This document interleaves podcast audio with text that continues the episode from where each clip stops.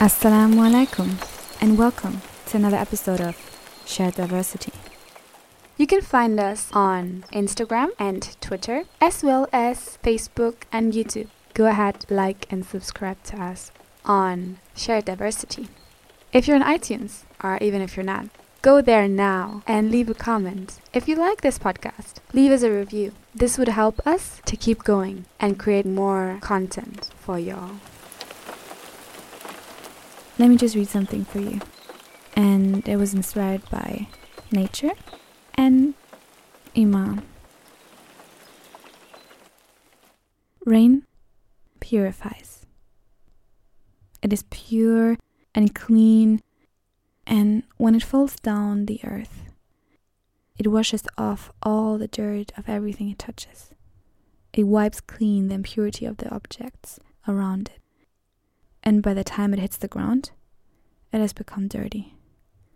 Then it flows back from leaves to rivers and seas, cleansing itself and raising up in the sky again, to then come back down in full purity. Look at the revelation in that sense.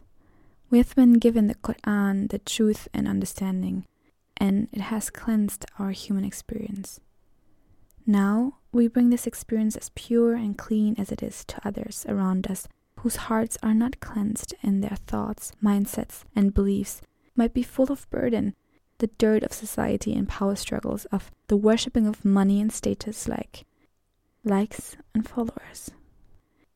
The experience that we are given has the power to clean their hearts, ours first, and then theirs. But those who don't believe Whatever touches them and remains cleanses a part of their being. Maybe they believe too that we are here to be kind to others, to respect our mothers and fathers, to give to the poor, and to understand and be grateful about something that is more powerful than we are. Maybe they even believe in a creator, but they refuse to acknowledge, to thank and praise him. Whatever they take from the purity will wash them clean in some way, opening their hearts to the purity of intention and value of their existence. But at the same time, all their energies, all their refusals and negativity will already have burdened us in some way. It is tough to deal with people who don't have the same values as you, whose most basic attitudes are contrasting. So at some point, we need to cleanse ourselves from the prejudice, from the pessimism, from the discrimination, from the ignorance, from the arrogance. But how do we do that? Do I do that even? Do I take time to ask Allah to relieve the burden I feel daily, the burden the burden of being a Muslim woman in a world that does not respect my values, decisions, or even mere physical existence?